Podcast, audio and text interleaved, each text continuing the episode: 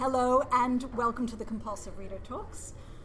Live from the Sydney Writers Festival, I'm Magdalena Ball, and it is my utter pleasure to welcome Ben Okri to the Writers Festival and to the Compulsive Reader Talks. A real pleasure to be here. It's wonderful to have you. I, I hardly need to give an introduction to Ben Okri, but um, just briefly, he's published eight novels, including most recently The Age of Magic, and of course the Booker Prize winning The Famished Road, as well as collections of poetry, including one that's uh, just out, Wild. And uh, his work has been translated into more than 20 languages. He's a Fellow of the Royal Society of Literature. He's been awarded the OBE, as well as numerous international prizes. Um, ben, welcome. Thank you very much. Uh, now, you don't have a copy of The Age of Magic with you, do you? I do, but it is just over there. It's in the bag. I just I love to open the show with a little reading. So if you wouldn't mind just reading a tiny bit, just for listeners who may not have read The Age of Magic, it'd be great just to orient them. Do you have in mind any particular passage? You, you know, you're welcome to read just from the start if you like. Okay. Okay. It's all right. Let's see something. Okay. So I'm to read from the beginning. That would be great. Just you know, maybe five minutes, if that. Okay. Some things only become clear much later.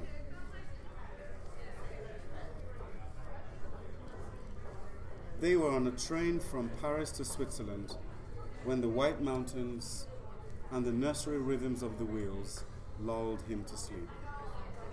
He found himself talking to a quilf. What are you afraid of? it said. Why should I be afraid of anything? Lao replied. Maybe you're afraid of Malasso. Why should I be afraid of him? Everyone else is. I don't know him. People are afraid of what they don't know. Never met him. Why should I be scared of him? You tell me. Lao became aware, out of the corner of his eyes, that everything seemed luminous. In a compartment full of businessmen, tourists, and young lovers, the quilf looked perfectly at ease. This bothered Lao. Then it must be life you're afraid of, the quilf said after a while. There are some conversations so strange that they only remembered much later, but not noticed at the time. The quilf, in a unique space, occupied a spe- the seat from Lao. The quilf, in a unique space, occupied the seat from Lao. He felt lucky to see it. With a hint of amusement, the quilf said, Do you know what the luckiest thing is? No. It is to be at home everywhere. Outside, outside the window, the mountains changed from white to green. You may see me again later, smiled the quilf, but don't look out for me. Wait, I want to ask you a question. You had your chance, said the quilf, with an expression at once malicious and droll. Be more awake next time. Lovely. Thank you for that. Thank you. And uh, I think that first passage introduces a lot of the themes of the book um, in it almost immediately. The first passage being some things become clear much later. well, I love that you're saying that again, and nice and slowly too. yes. That is that is because um, uh, with that with that opening sentence an opening chapter an opening paragraph, I wanted to, as it were, give a hint to the reader as to how to read the book, um, to read it retrospectively, uh, to read it retroactively, and to read it provisionally. One of the things you mentioned in, in your Age of Magic talk, which I will actually link to from this as well, so that people can cross reference, Wonderful. is this idea of, of, of reading slowly, but also, I think, attentiveness. And you talked about the writer needing to listen, and I think also the reader needing to pay attention. In, in our world, in, in, in you know the modern world, the postmodern world, if you like, attention is such a, a rare thing, isn't it? It is. I think we're um, we're assaulted um, uh, with many different kinds of uh, noise, uh, beautiful noise and aggravating noise, the noise of ideas, the noise of sales, the noise of advertisements, the noise of cars, um, that we need a new kind of attentiveness. We need a new kind of listening. We need a deeper listening. Um, I feel very much that the, the, the, the, writer is at their best when they listen deeply to, to, to life, um, to, the, to the conversation of society, the conversation of their age. But I also feel it's very important that we as readers, we as human beings, be more attentive and actually be a little bit slower in uh, uh, our, our, receptivity uh, to life and, and to things. In fact, I'm, I'm kind of a really big advocate of what I call slow reading. Um, I think we teach our children to read very fast and we make them skip over important details. We make them not listen to the inner tone of how really good pieces of writing um, are, are, are written. And I think because of this fast reading, we have a fast reading of life itself, which leads to many errors and many misunderstandings. Um, so I think a, a, change in the pace of how we read both books, life, and one another, I think would make a significant improvement to our relationships and to how we relate to our age. Mm. Yes, I mean the internet as well. I, I think encourages us to, to do things, yes. to multitask, multitask. To, to, scan to rather scan. than to read. Yes, to scan. Yeah, absolutely. In fact, I, we got a, a letter the other day offering one of my children at, at high school um, a course in how to read faster. Oh my goodness. And I said, no, I'm not sending you on that. I no, want no, you to no. read slower. No, you need a course in how to read slower. Absolutely. Yes. And, and, how to pay attention. And how to, how to listen deeply to pauses. Yes. So I, once I started reading The Age of Magic, it occurred to me that this was a continuation of the characters and the story that was in, in Arcadia. Um, they're the same characters. Some of them have actually grown since the previous. Uh, Lao, for example, is quite a different character to the character in Arcadia. But d- was there something um, that you felt maybe was unfinished or that needed developing or, or a sequel? No, I d- I don't think of them as sequels. I think of them as very. As, as I think of them as um, uh, pearls on a, on, a, on, a, on, a, on a chain, pearls on a string. Um, so in Arcadia was about initiation, about beginnings, um, about about the illusion of beginnings, um, and about the, uh, the, the, the quest for Arcadia in its primary aspect. But the Age of Magic is very different um, um book. Um, in this book, I'm looking at the relationship between magic, evil, um, the uh, the way in which journeys break us down and give us a chance to recompose ourselves. Um, and the, the idea that that which we go towards changes as we go towards it because of what is revealed to us about ourselves. So it's a very different project. Each book stands completely on its own, and I structure and shape it in accordance with uh, the laws of its own particular universe. This, this book, The Age of Magic, took me much longer to write because it's a much more compressed book, mm. compressed and simple at the same time. Two very difficult um, things to combine. Um, and also, it's a very layered book. It's layered with spaces, layered with emptiness, layered with poetry, um, layered with different kinds of storytelling, um, layered with thought, um, with, um, with, with fragments. it's very much for me a book of, of potential. It's a crouched book. Mm. Yes, I love this condens- condensory notion as well, this idea of writing something very um, expansive that, that kind of takes the whole world in yes. and then tightens it up into something that is, is, very much condensed, like poetry, which is what poetry does. Yes, it is, it is what poetry does. Mm. Um, and the novel tends us towards expansion. Um, but I think compression is more suggestive. Um, I'm, I'm, I'm kind of in a phase where I'm really, really interested in, in suggestiveness. This is a book about margins. This is a book about things seen out of the corner of your eyes. It's a book about liminality. It's a book about things that are there but not there. Um, so it, it, needed a different kind of style, a different kind of tone to write it. So it had to be a, a tone that suggested more than it said. Yeah. So um, Faust, of course, runs through the book, and I think more than just Faust as, as a, a piece of writing. Um, the Goethe notion of uh, der Pudels Kern, or you know, the, this unseen magic, and art is magic, in fact. Um, talk to me a bit about that. This notion of art being almost a gateway into the magic that is, you know, always with us, behind the surface. Well, um, uh, Faust, Goethe's Faust, is very important to this text because it provided the counterpoint to, um, to Arcadia. Um, of course, in the center of Faust, there's a journey to Arcadia. Um, and the very idea of a journey to Arcadia involves the idea of evil um, and the idea of dealing with evil, which is where Faust comes in.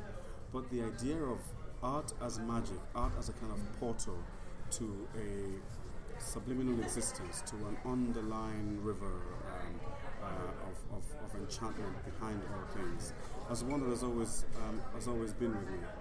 Um, but it's just taken me much longer to find the perfect form in which to express it. Um, this book is very much about that secret river that runs behind all things. Um, and that requires extraordinary and sometimes um, unusual states of mind to make contact with it or to let it, as it were, filter in, in, in, in, into us. So it's a book about portals and about making spaces. When you read the book itself, you will see that the pages um, is very much um, in the idea of the creation of spaces through which things can come in. Sometimes you will see blank spaces with um, just a little bit of black writing across it. Um, and the idea is a, is a dialogue between emptiness and presence, between the visible and the invisible. Yes, this transcendent, transcendent knowledge that's denied to the rational mind. You almost have to, uh, I think you, you talked about this with the Quilf, the first Quilf question you got, which is this idea of looking out of the corner of your eye rather than looking directly at things, just to, to get to that transcendence. Yes, well, the, the, the, transcendence doesn't look us in the face. It's present right there in front of everything.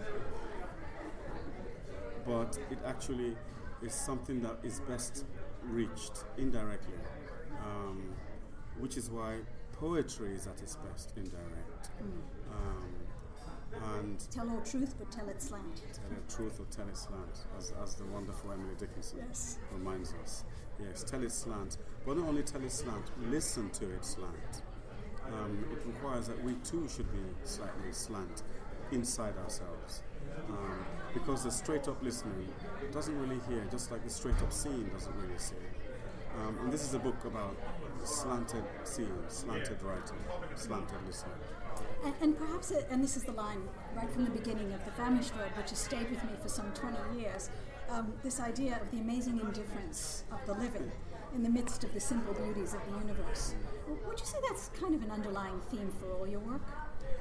It is, it is actually, um, and it's a source of great passion to me um, uh, because um, just looking at just looking at the world with a, with a, with an occasional expanded sense, one can't but be struck by the fact that um, we are here gifted with um, uh, an extraordinary swell of, of, of, of richness. Um, it may be from inside us, it may be from outside us, it may be the conjunction of the two things. It doesn't matter what it is. But the fact is that it is here, and most of the time we miss it. And we miss it because of the way in which um, our consciousness has become structured through education and the way in which we look at the world but don't see it. Mm. Yes. Let's just talk a bit now. Uh, we've talked a lot about the good. Let's talk a little bit about Malasso. Um, only in that I, I, know in, in the Age of Magic that he is more or less malevolent. He, he is the negative baggage. Um, and that's and from a character point of view, certainly Lao says quite clearly, you know, he is, and you talked about this, kind of the sum total of our negative ba- baggage. He's our collective negativity. Um, but I couldn't help but bring my, my knowledge of how he was from in Arcadia when I read this book. And, and to me, he's not only malevolent, he's also kind of a, he's a guiding force. And maybe there is no good without evil. So maybe malevolence always has some positive aspect to it. But also, in almost a metafictional way, I saw Malasso as being kind of like an authorial, authorial figure. He was guiding the characters towards their epiphanies. Well, that's a wonderful reading. Um, almost uh, completely uh, makes it unnecessary for me to say anything else, um, except to add that um, Malasso flows with how their mind flows. Um, I've been interested in this idea for some time, that it seems as if uh, groups create a, a, kind of a joint, um, collective energy, which you could almost call a collective entity. Um, and this happens with nations as well. And it explains certain, certain periods that nations go through um, the disasters, uh, uh, uh, the wars, the, the, the, the, the, way in which thought inclines towards certain kinds of deeds. Um, so Malasso flows with their thoughts. If their thoughts are negative, Malasso is negative. If their thoughts are luminous, Malasso is luminous. It's just that on the whole, in this part of the journey, their thoughts, their collective thinking has been negative, and Malasso collects that. Um, so you could say that Malasso is a kind of Prospero figure, um, um, except that he's a liminal Prospero figure. Um, and he's as much an enigma to me as, as he is to the characters in the novel. But, but he is starting to develop his own kind of life, isn't he? He's, he's now been in two of your books. You'll have to write a, a novel with him as the uh, as a main main character. Yes. That's right, the, the secret Malasso. Right. Um, look, um, the writing style that you you talked about this about about this a little bit um, in your Age of Magic session. The writing style that you've developed in here, this sort of fictive philosophy um, that you've come across, it, it's almost poetry. It's not quite poetry though. It's almost prose, but it's not quite prose, and it's almost philosophy in its way as well. Just talk to me about how you developed this style. Well, it was it was in many ways um, an accident of the conditions under which the book was written, um, because the book was written over a period of time. Um, I've been trying to sort of get the shape and the tone of this book, and it's been quite elusive. Um, it's just that as while I was writing the book, I was also writing uh, uh, a book of stokus, which is a, a kind of um, this form I invented, which is a cross between the short story and the haiku. Mm. Um, I was also writing these kind of poetic essays, um, and I was also writing a lot of poetry. So it, it is understandable that these different forms will, as it were, seep into um, into this novel uh, that I was writing. Um, but I did want I did want a I did want a tone that was elastic, that was able to be fictive, um, able to encroach upon the territory of poetry, um, able to be capable of springing thought. Um, I wanted, I wanted this, I wanted a tone that went through all of these great genres, all these great realms um, of literature, um, because of the nature of the journey. I never do anything in my writing gratuitously. Everything I do has a great rigor. Um, um, and has to have its source from the central theme of the book. And because the central theme of this book is magic, the, the, the, magic of life, the magic of consciousness itself. Um, I needed a I needed a tone of voice that could be magical, and for me, magical is is is is a, is a capacity to transform, the capacity to adapt to different realms, um, the capacity to um, um bring from the imagination the forms that uh, are suggested uh, to it. So for me, it's I needed a, I needed a tone that could work work with all the different realms because Arcadia is both the poetic idea, the fictive idea, um, and and the philosophical one. And a place. And uh, eminently a place. Yes, yes. So th- this idea of a sort of circularity, um, which uh, again, as you're talking about, we our understanding of time mm. has changed so much over the years. This notion of time being circular. Uh, do you feel almost um, and you alluded to it only slightly in the in the last session, but do you feel almost as though um, you're harking back in a way to the early 20th century experimental writers, like Joyce, who you mentioned?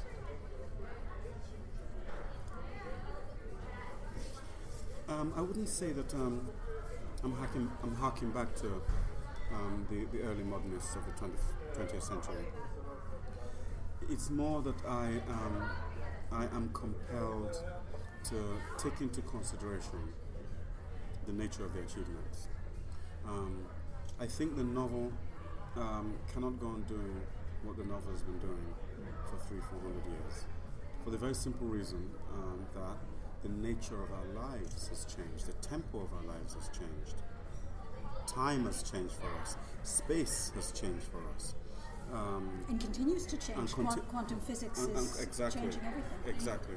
Um, so fiction itself, which is the highest representation uh, in a narrative sense of the form, the texture, uh, uh, and the mutability of our lives, fiction has to adapt to these to these great changes. So we, it, it needs to be continually innovative.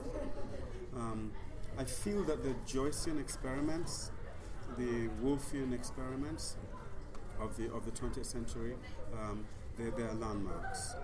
But I feel that we need to continually take forward as best as we can those experiments to catch both lightly and profoundly this evanescent quality of our, of our, of our time, this, this circularity, this increasing way in which time collapses and becomes very difficult to, to, to, to, to hold down in one place. This quantum idea of time and of events being able to, as it were, be at two places at the same time. We just need a new kind of fictionality. Yes. Um, Is, is this, to, to a certain extent, is, is this almost what you mean by we're in the age of magic?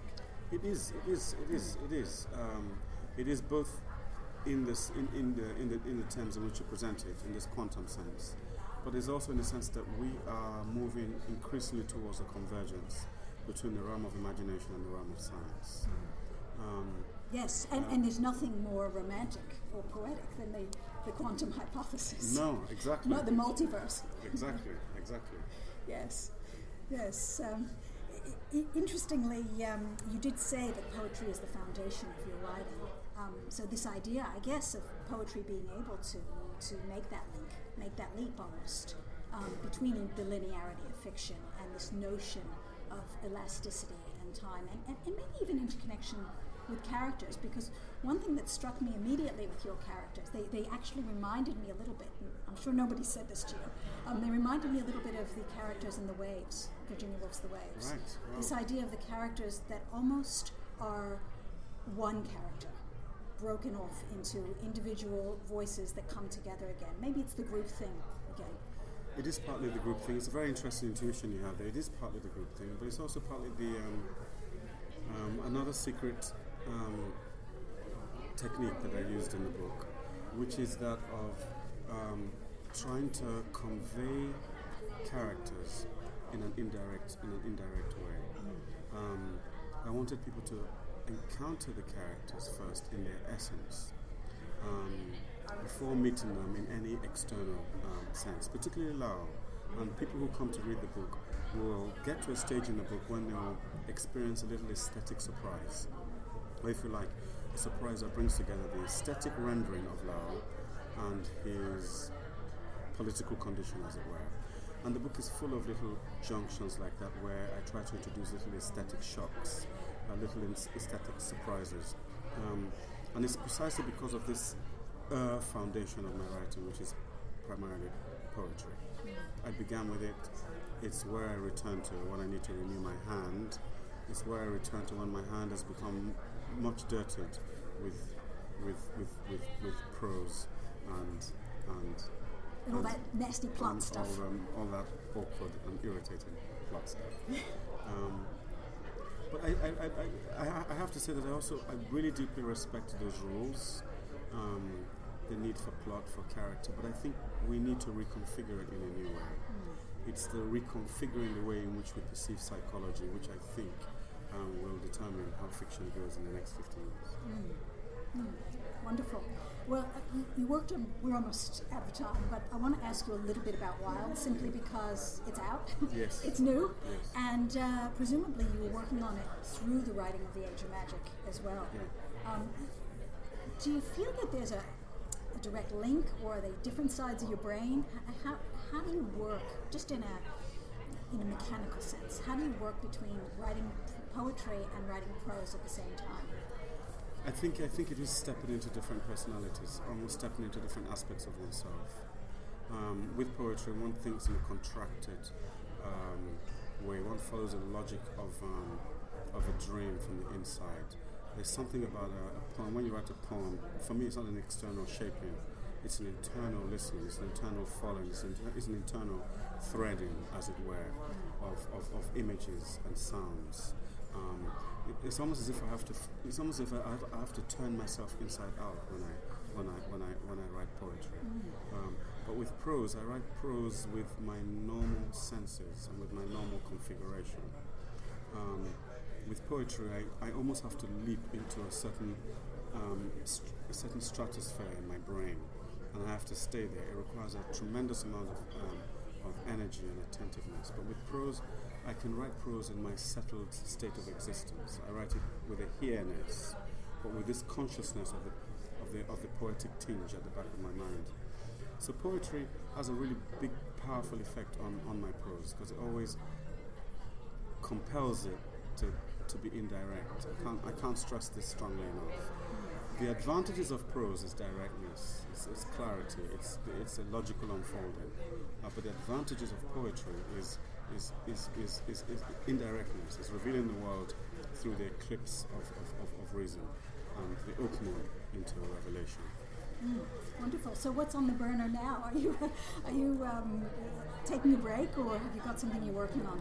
I'm always working on something. Um, there's a there's a novel which is um, again very difficult because with each book I have to start from scratch. Mm. Um, I can never write uh, a new book in the, in the way that I wrote the old one. Um, I, it, for me, it's always a foundation act. And do you feel you always have to lift that bar just a little higher? Yeah, one, one, one cannot do what one did before. Mm. Um, because if for no other reason than for the fact that, you know, when a book enters into the world, it takes its shape in the world. And if you put that same shape there in terms of a thought or a tone, it is to really render your next book practically invisible. Mm. Yes. Fantastic. And we, don't, and we don't want that. No, we don't want that. but uh, we're looking forward to the next one. Thank you so much. That's all we have time for today. Um, but we've been talking with Ben Okri. um, ben, thank you so much for taking some time oh. out while you're here in Sydney. It's been fantastic. Uh, thank you for a really wonderful and uh, intense and intelligent conversation. Pleased to have you. Thank you. Bless you. Thank you.